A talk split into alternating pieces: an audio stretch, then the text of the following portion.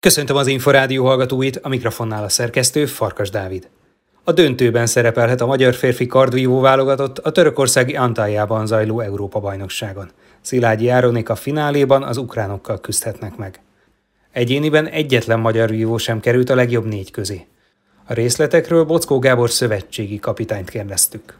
Mivel, hogy nincs érem, ezért azt mondanám, hogy kiemelkedő egyéni eredmény nem volt, bíztató egyéni eredmények voltak, pont olyan versenyzők tudtak nyolcas döntőbe kerülni, akik alapvetően nem volt elvárás, hogy valami nagyot tudjanak nyújtani, de bíztunk benne, hogy azért van esély arra, hogy értékes helyzéseket tudnak elérni. Sajnos úgymond a, a menő versenyzőik, akiben bíztunk, hogy érmesek lehetnek, ők nekik nem sikerült. Sajnos ez most így jött ki, azért hozzá kell tenni, hogy most a szezon végén járunk, nagyon pihenő nélkül estünk neki ennek az Európa-bajnokságnak. Ugye a szezon az már tavaly október óta tart, valami nem úgy sikerült ebben a felkészülésben, hogy az egyéniben kijöjjenek az eredmények. Nagyon bízunk most a csapatba, hogy akik úgymond nem vívták ki magukat, most a csapaton meg tudják tenni. Ugyanakkor azt is tegyük hozzá, Igen. hogy mindenkinek kellett már a csoportkörben szerepelni, tehát ez egy kicsit másfajta küzdelem, mint mondjuk egy-egy világkupa állomás. Igen, az Európa-bajnokság, vagy a zóna-bajnokságnak sajátossága, hogy már minden nincs kiemelés, és mindenkinek kell selejtezőt vívnia,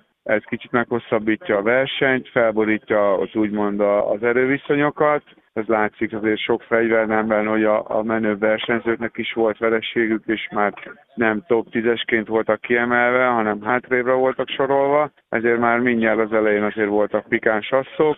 Sajnos az Áron is egy ilyen asszóba esett bele, hogy a, az olimpiai elődöntő úgymond visszavágóját a grúz versenyzővel vívta már a 32-ben. Áron gyengébb napot fogott ki, a grúz versenyző jobb napot fogott ki, és így a sajnos Áron kikapott.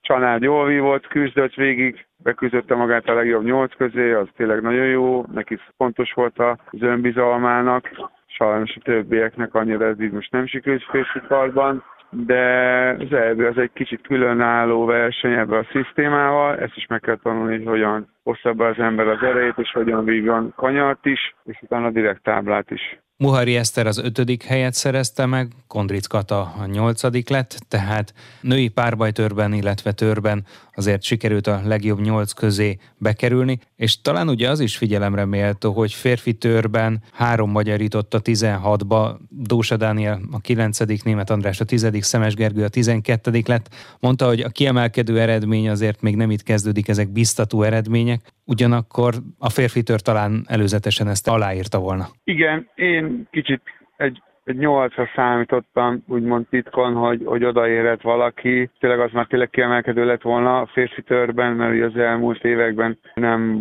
szokhattunk hozzá 8-as vagy 16-os eredményekről a férfi törben. Srácok azért szezon elején összeállt egy jó társaság, nagyon fiatalok még, sőt még kaledva is nagyon tehetséges jó versenyzőink vannak, úgyhogy most egy jó garnitúra kezd összeállni törben, meg is van az eredménye ennek a munkának, még tovább tudnak lépkedni felfelé a versenyzők, és meg lesz már a nyolc és később az érem is. Jó az irány, leültem velük beszélni, mondtam, hogy most tényleg ezt folytassák, és bármennyire se sikerült a Daninak egy tuson múlott a nyolcba kerülés, ne csüggedjenek, mert ezek azok az a visszajelzések, amik mutatják, hogy a munka megéri, és ami munkát végeznek, az, az, az jól, jól tud működni, és eredményekben is megmutatkozik. Antalya a Törökország egyik legismertebb üdülővárosa, de ehhez a sportákhoz, a víváshoz, a körülményeket mennyire teremtették meg a házigazdák? Nem tudom, elmélkedtem én ezen, hogy mennyire befolyásolja a mai generációt a körülmények. A pást mindenhol a világon ugyanakkor a,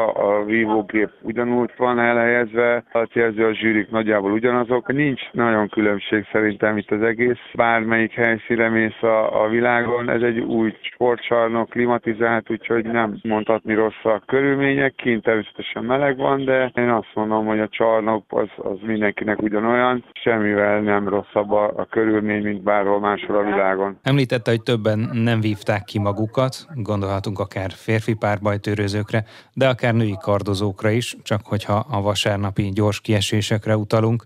Mire számít, milyen eredmények jöhetnek? Remélem, hogy az, amit az elején jósoltam, az a három éren össze fog jönni. Természetesen sorsolástól is függ, de hát mi, ahogy mondtam már, hogy elég sűrű az Európa bajnokság mezőnye, itt már egy nyolcba kerülésen mindjárt az első mérkőzésen nehéz ellenfél jött. Csapaton párbajtörben jók voltunk, női kardban jók lehetünk, férfi kard évek óta nagyon jó, ezekben bízhatunk is, emellett azért számító egy-két meglepetésre. Bockó Gábort, a magyar vívó válogatott szövetségi kapitányát hallották a törökországi Antályából. A vívó percekkel legközelebb, jövő hétfőn délután, nem sokkal 3.44 után várjuk Önöket.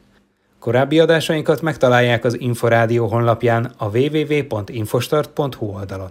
Most búcsúzik a szerkesztő, Farkas Dávid.